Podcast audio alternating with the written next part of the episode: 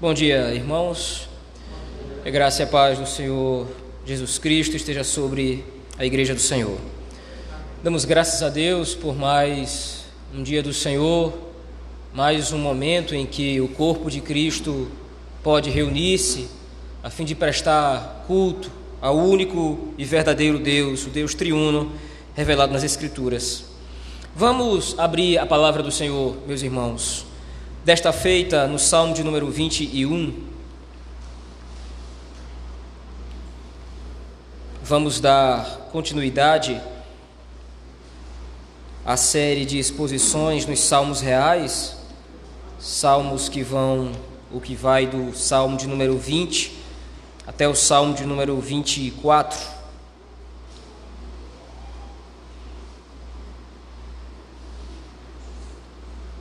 Salmo de número 21 será o texto em que meditaremos nesta manhã. Assim diz o texto da palavra do Senhor. Ao mestre de canto, Salmo de Davi. Na tua força, Senhor, o rei se alegra, e como exulta com a tua salvação. Satisfizeste-lhe o desejo do coração e não lhe negaste as súplicas dos seus lábios. Pois o supres das bênçãos de bondade, pões-lhe na cabeça uma coroa de ouro puro. Ele te pediu vida e tu lhe a deste. Sim, longevidade para todo sempre. Grande lhe é a glória da tua salvação, de esplendor e majestade o sobrevestiste, pois o puseste por bênção para sempre e o encheste de gozo com a tua presença. O rei confia no Senhor e pela misericórdia do Altíssimo jamais vacilará. A tua mão alcançará todos os teus inimigos, a tua destra apanhará os que te odeiam. Tu os tornarás como em fornalha ardente quando te manifestares. O Senhor, na sua indignação, os consumirá, o fogo os devorará. Destruirás da terra a sua posteridade e a sua descendência de entre os filhos dos homens. Se contra ti intentarem o mal, se urdirem intrigas, não conseguirão efetuá-los, porquanto lhes farás voltar as costas e mirarás o rosto deles com o teu arco. Exalta-te, Senhor, na tua força. Nós cantaremos e louvaremos o teu poder. Vamos à presença do Senhor em oração, irmãos, mais uma vez. Fim que o Senhor nos ajude. Deus Pai Todo-Poderoso, Criador do céu e da terra, Jesus Cristo, Filho unigênito do Pai, Espírito Santo, Consolador da Igreja, nós oramos ao Deus triuno, ao Deus do pacto, ao Deus da aliança, como família da aliança.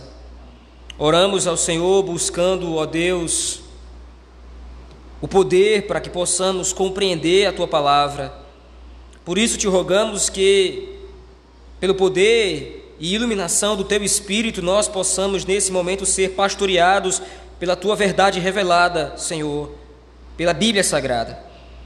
Fala ao nosso coração nesta manhã.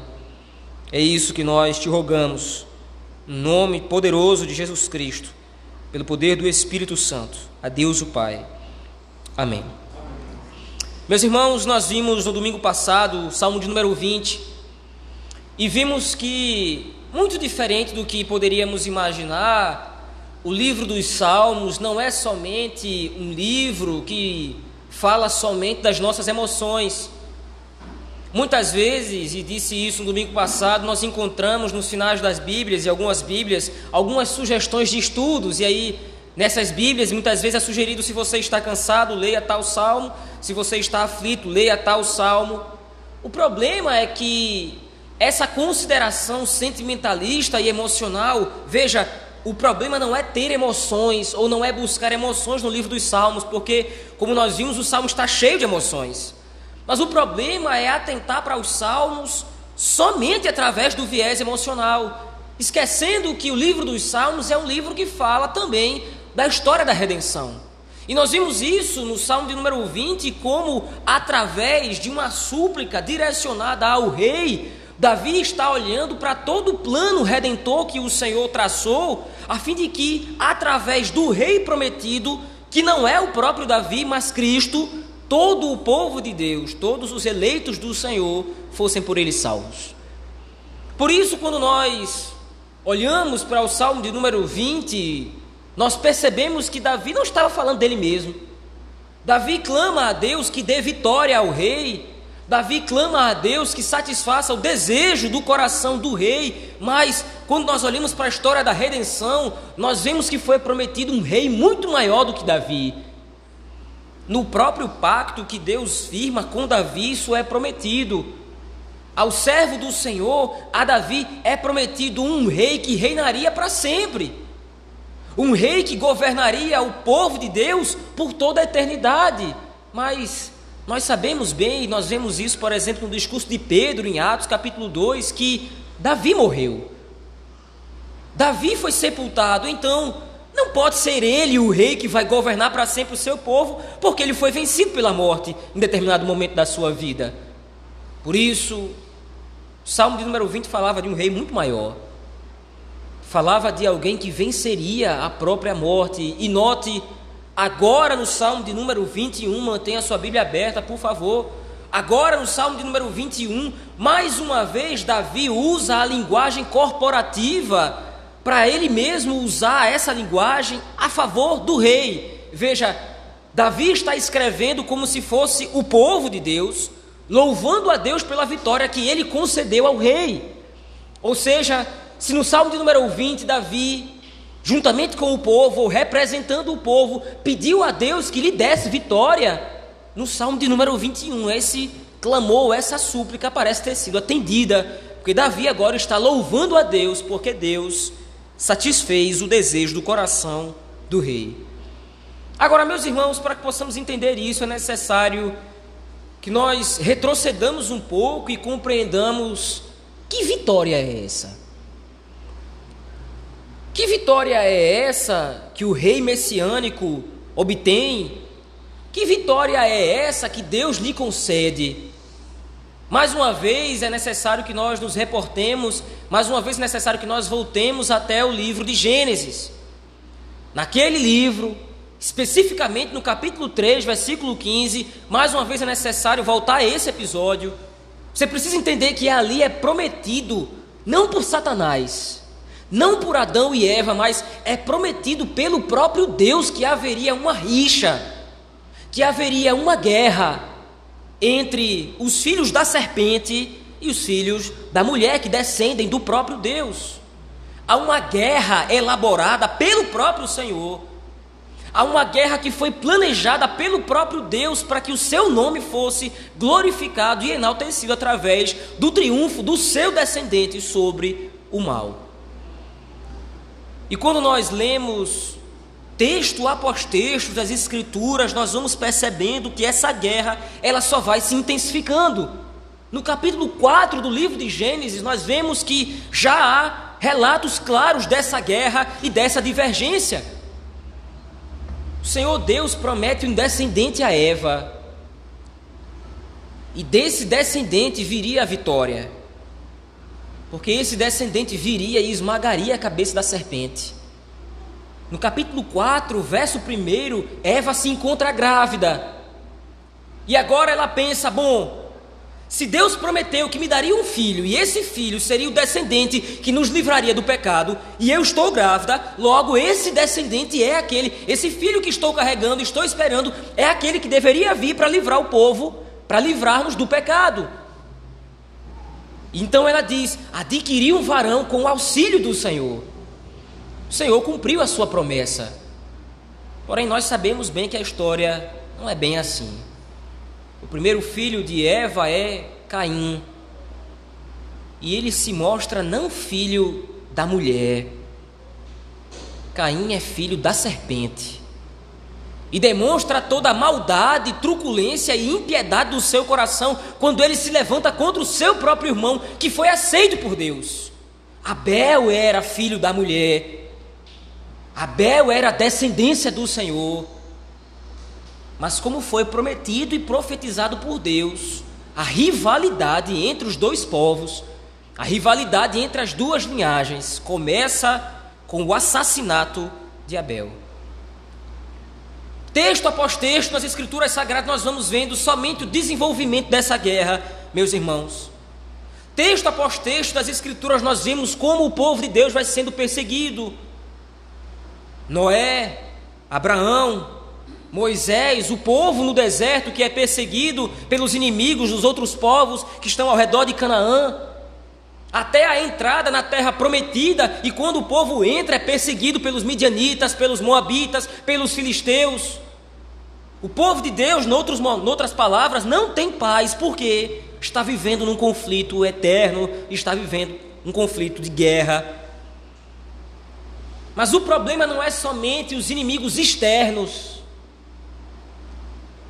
O problema não é somente os inimigos que estão às nossas voltas. O problema também está no nosso próprio coração.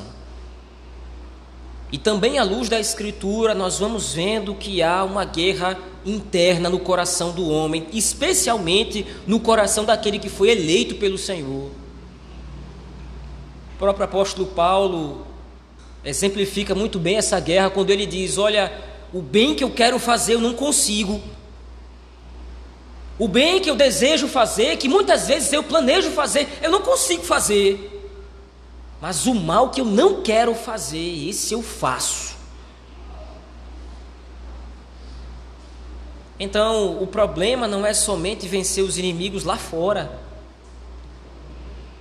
O problema não é somente vencer os inimigos ao redor dos muros de Israel. E nós precisamos trazer isso para o nosso tempo e trazer isso para o nosso contexto. Porque o povo de Deus ainda é duramente perseguido. Em diversos locais do mundo, o povo de Deus é duramente açoitado pela perseguição. Na China comunista, os nossos irmãos são duramente perseguidos. Na Coreia do Norte, na Mongólia e em outros locais do mundo, no próprio Oriente Médio, o nosso povo sofre e muitas vezes irmãos nossos morrem por causa do testemunho do Evangelho. A guerra que nós vemos e lemos nas páginas das Escrituras não é uma história da carochinha, não é um conto de fadas, mas a guerra que nós lemos nas páginas das Escrituras é vivida por nós no nosso tempo. O mundo lá fora promove o pecado, o mundo lá fora promove a devassidão, o mundo lá fora promove a corrupção e nós, povo de Deus, eleitos do Senhor, quando tentamos viver de acordo com o Evangelho, quando tentamos viver de acordo com a lei de Deus, nós é que somos criticados, nós é que somos hostilizados, chamados de retrógrados, chamados de ultrapassados, chamados de irrelevantes. Mas o problema não é só os inimigos lá fora há um inimigo muito pior a ser vencido: o pecado dentro do nosso próprio coração. Os inimigos lá fora nós podemos resistir-lhe. Os inimigos lá fora nós podemos resistir-lhes face a face, nós podemos confrontá-los ou nós podemos fugir. Mas como poderemos fugir do pecado dentro do nosso próprio coração? Como nós poderemos fugir da inclinação pecaminosa da nossa própria alma?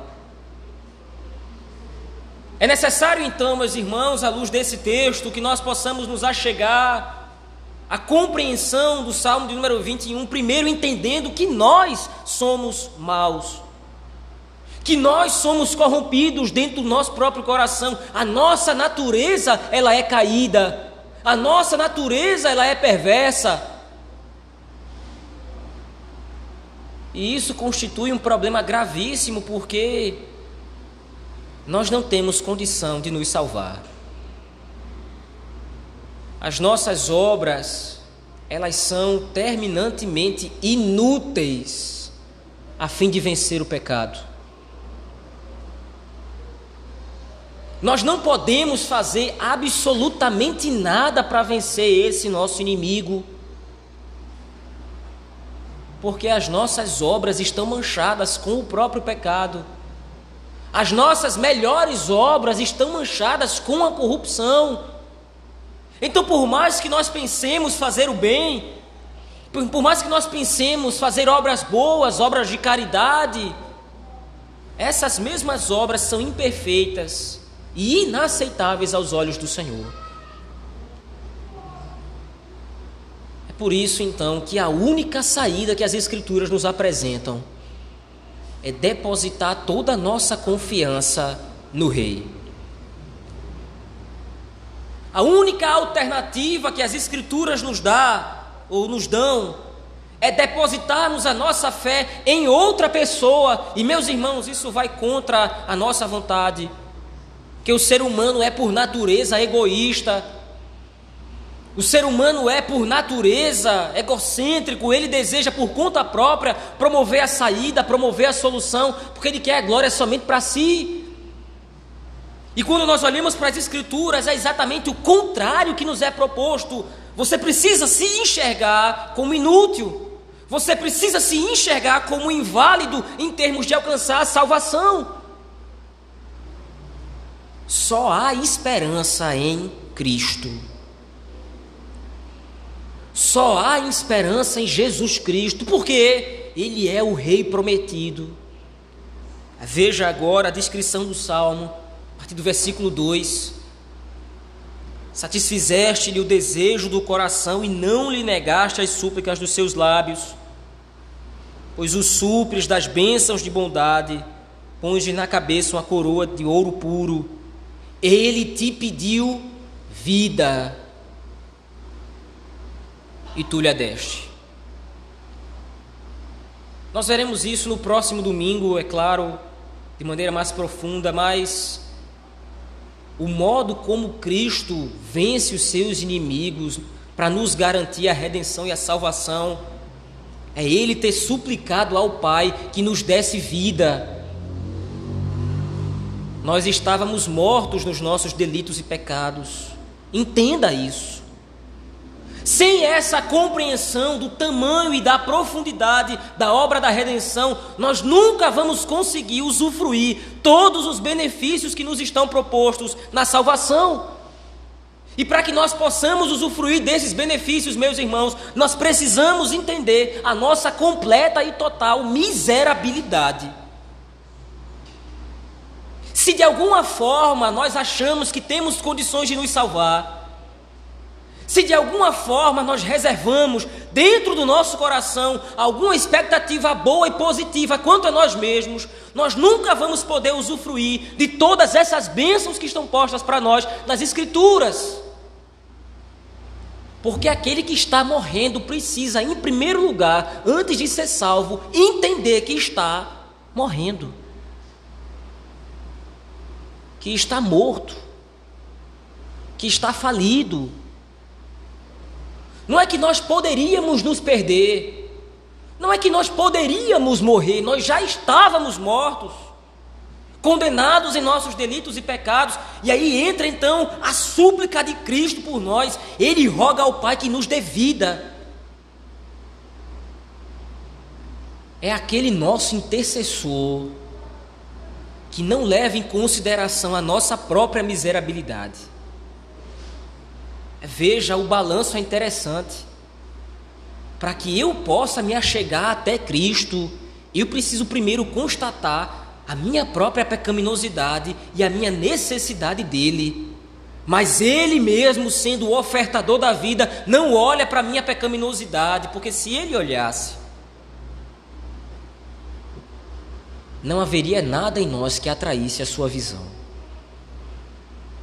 Ele intercede por nós junto ao Pai, para que nos dê vida. E como está descrito aqui no Salmo de número 21, o Pai concede esse pedido do Filho. Mas como a vida é dada para nós? Como é que nós usufruímos da vida que o Rei nos concede? É necessário que o Rei morra é necessário que o rei padeça. Nós veremos isso no Salmo de número 22. Assentados como estamos nessa manhã, meus irmãos, nesta igreja, domingo após domingo, talvez é possível que essa verdade ela comece a ficar apagada da nossa mente.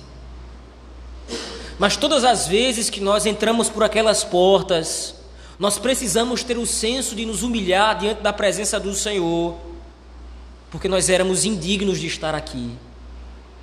Quando falo aqui, não estou me referindo ao prédio físico. Aqui qualquer um pode entrar. Mas na presença de Deus, como estamos agora, na presença do Senhor, como estamos agora, nós éramos indignos de entrar. Só entramos aqui porque o Rei nos concedeu vida. Porque Ele padeceu na cruz para nos libertar dos nossos pecados. Porque na cruz, quando Cristo morre, ele triunfa sobre todos os inimigos. E veja, a partir do versículo 8 desse Salmo 21, a narrativa e a tônica de Davi é exatamente essa. Ele agradece a Deus por ter concedido vitória ao rei, como ele pediu, como ele solicitou. Mas a partir do versículo 8, Davi demonstra a guerra que foi travada pelo próprio rei para nos conquistar a vitória. Veja a descrição a partir do versículo 8: A tua mão alcançará todos os teus inimigos a tua destra os apanhará, apanhará os que te odeiam. Tu os tornarás como em fornalha ardente quando te manifestares. O Senhor, na sua indignação, os consumirá. O fogo os devorará. A batalha que foi travada em Gênesis 3, 15 é vencida na cruz. Cristo triunfa sobre todos os seus inimigos sobre todos os seus adversários. E mais uma vez, o eco do Salmo 20 alcança e perpassa agora pelo Salmo 21. É na vitória de Cristo que nós nos alegramos. É na vitória do Senhor que nós nos alegramos e nos congratulamos, porque nós fomos libertos dos nossos pecados. Agora nós podemos adentrar a presença de Deus Agora nós podemos habitar a presença do Todo-Poderoso, porque fomos libertos das nossas falhas. A vida cristã sempre vai consistir nisso, meus irmãos. A vida cristã sempre vai consistir em que nos esqueçamos um pouco, em que diminuamos, em que desapareçamos para que Cristo seja glorificado nas nossas vidas. A vida cristã sempre vai consistir em reproduzir isso que nós lemos no Salmo 21. Precisamos pouco a pouco nos desapegar de nós mesmos. Precisamos pouco a pouco nos diminuir na presença do Senhor, nos humilhar na presença do Senhor, porque absolutamente tudo que nós usufruímos de Deus aconteceu e nos é dado por causa e por intermédio de Cristo.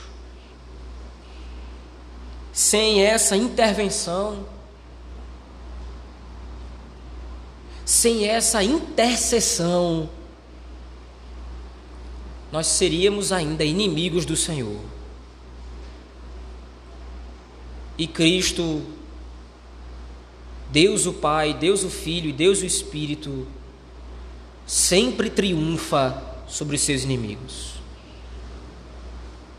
Por isso, então, é interessante que nós nos lembremos todos os dias o livramento que o Senhor nos deu. Os livramentos de o livramento de não padecer a sua ira. O livramento de não padecer o tormento eterno de que é digno todos os inimigos do Senhor. Mas não somente isso, o texto Salmo 21 nos eleva e nos demonstra como é grandiosa a obra da redenção, a obra da salvação. E como aplicação principal desse texto, eu trago a reflexão de que, pelo menos eu trago a, a seguinte pergunta para nós: Quão maravilhosa é a salvação aos nossos olhos? Quão espetacular é a salvação à nossa vista. Ou será que não nos acostumamos com o sagrado? Será que nós não nos habituamos? Será que nós não transformamos a graça de Deus em Cristo Jesus, a graça da salvação, em algo corriqueiro? Qual o desejo que arde no seu coração dia após dia ao ler as páginas das Escrituras? Quando você dobra os seus joelhos em oração ou quando curva a sua cabeça em oração ao Senhor, você tem consciência dessa verdade? Quando você abre a Bíblia para ler a, palavra do Senhor, é isso que você enxerga da Escritura? É essa história maravilhosa que você consegue enxergar? Ou será que o dia a dia já não esfriou o nosso coração a ponto de ler a página da Escritura, orar ao Senhor apenas com mais um ato mecânico? Muitas vezes nós nos esquecemos de viver à luz dessa verdade.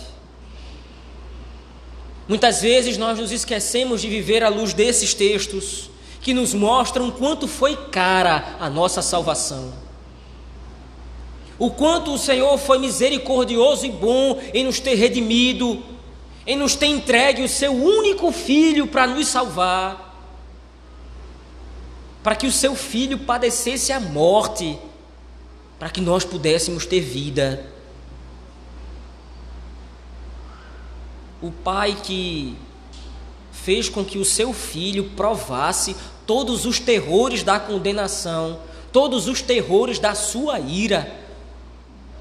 Cristo provou na cruz toda a condenação que era devida sobre nós. Todo o cálice amargo da ira de Deus foi despejado sobre Cristo de uma única vez, uma punição que sobre nós seria eterna sobre Cristo foi despejado de uma única vez. Todos os terrores do inferno, todos os terrores do tormento da ira de Deus, derramados sobre Cristo, para que nós pudéssemos usufruir de todos os benefícios do Reino dos Céus. A história da redenção consiste nisso. Um rei Todo-Poderoso se inclinar para miseráveis pecadores como eu e você. Um Senhor que domina toda a criação, que domina todo o universo, glorioso, majestoso, digno de honra. Nós cantamos isso hoje pela manhã, que Ele é exaltado e para sempre será exaltado nos céus.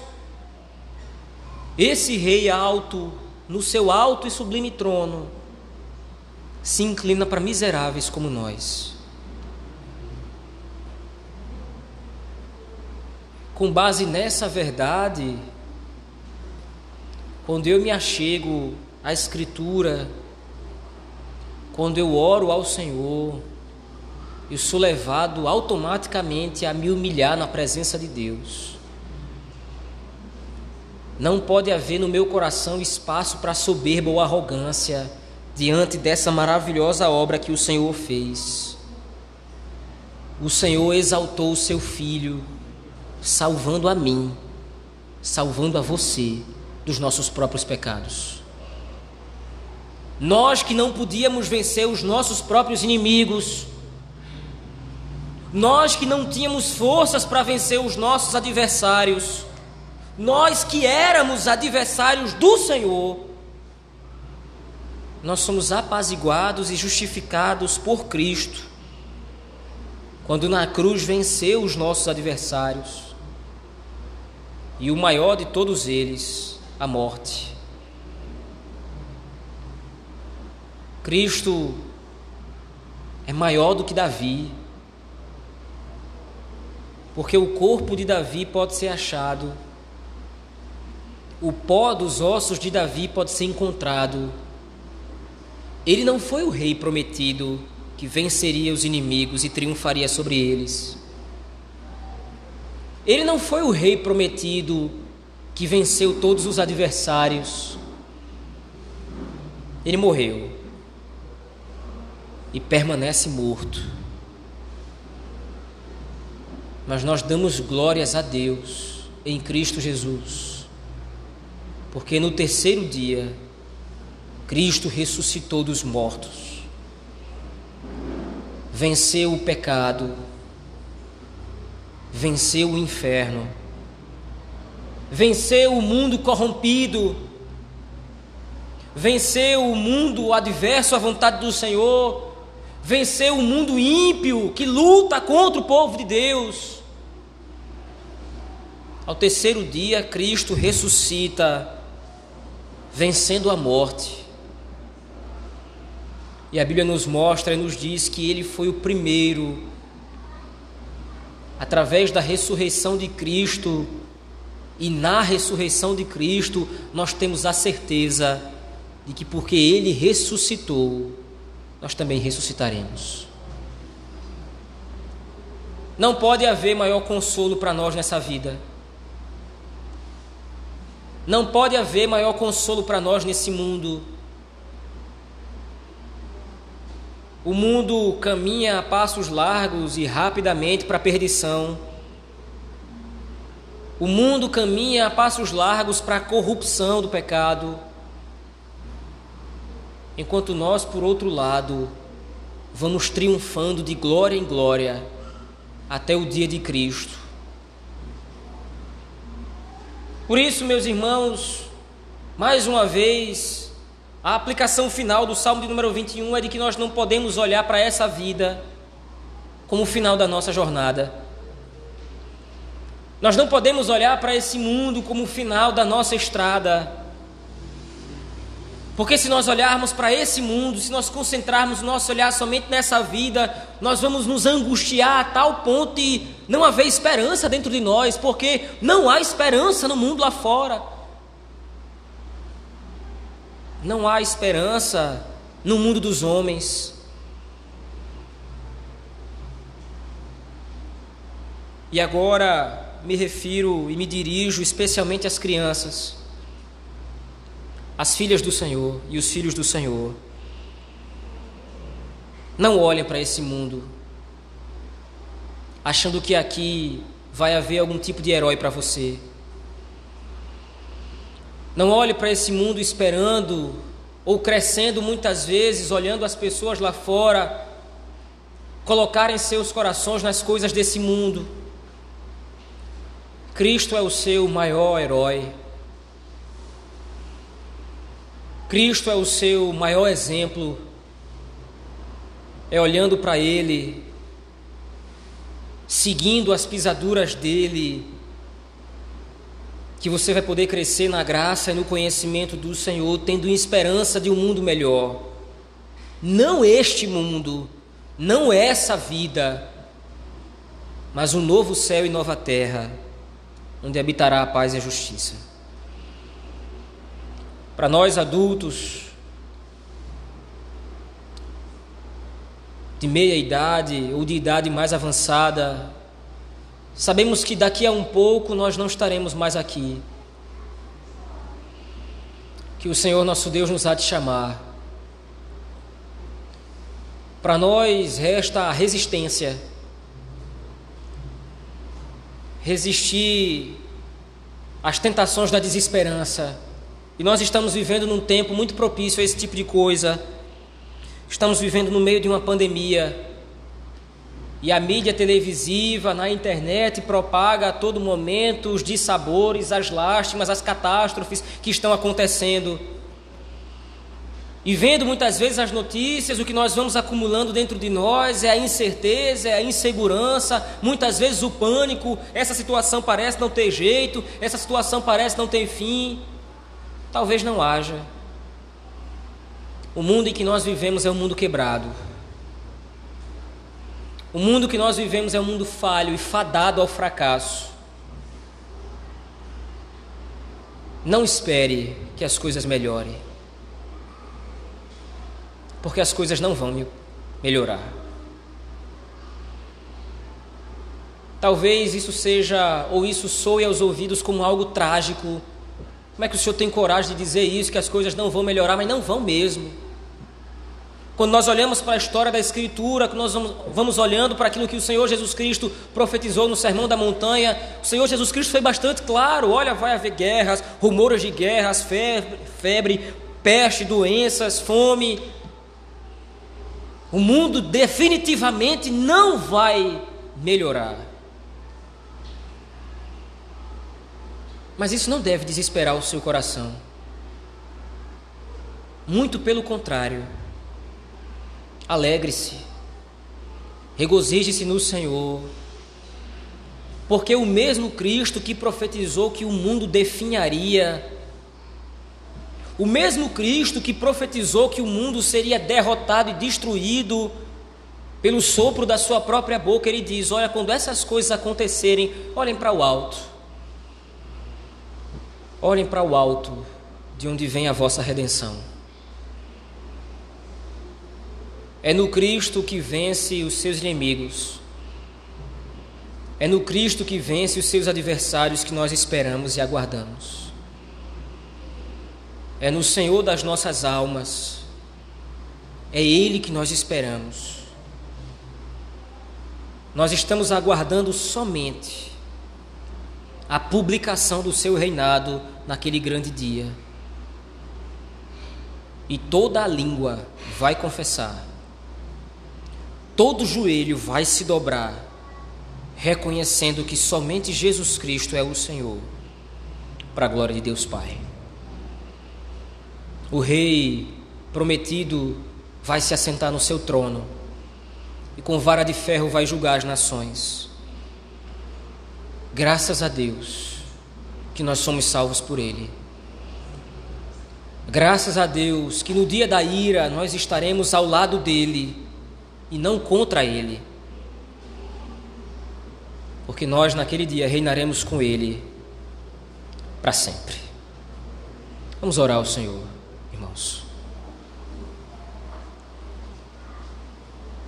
Pai, Filho e Espírito Santo. Obrigado, Senhor. Nós agradecemos a vossa majestade, porque nós éramos teus inimigos, nós éramos filhos da ira, nós éramos teus adversários, e se o Senhor tivesse nos deixado a sorte do nosso próprio coração, se o Senhor nos tivesse entregue aos nossos próprios desejos, nós ainda hoje seríamos os teus inimigos. Mas o Senhor interviu na nossa situação. E nós que éramos teus adversários passamos a, ter, a ser teus amigos. Nós não somos mais inimigos, agora nós somos filhos. Obrigado, Senhor.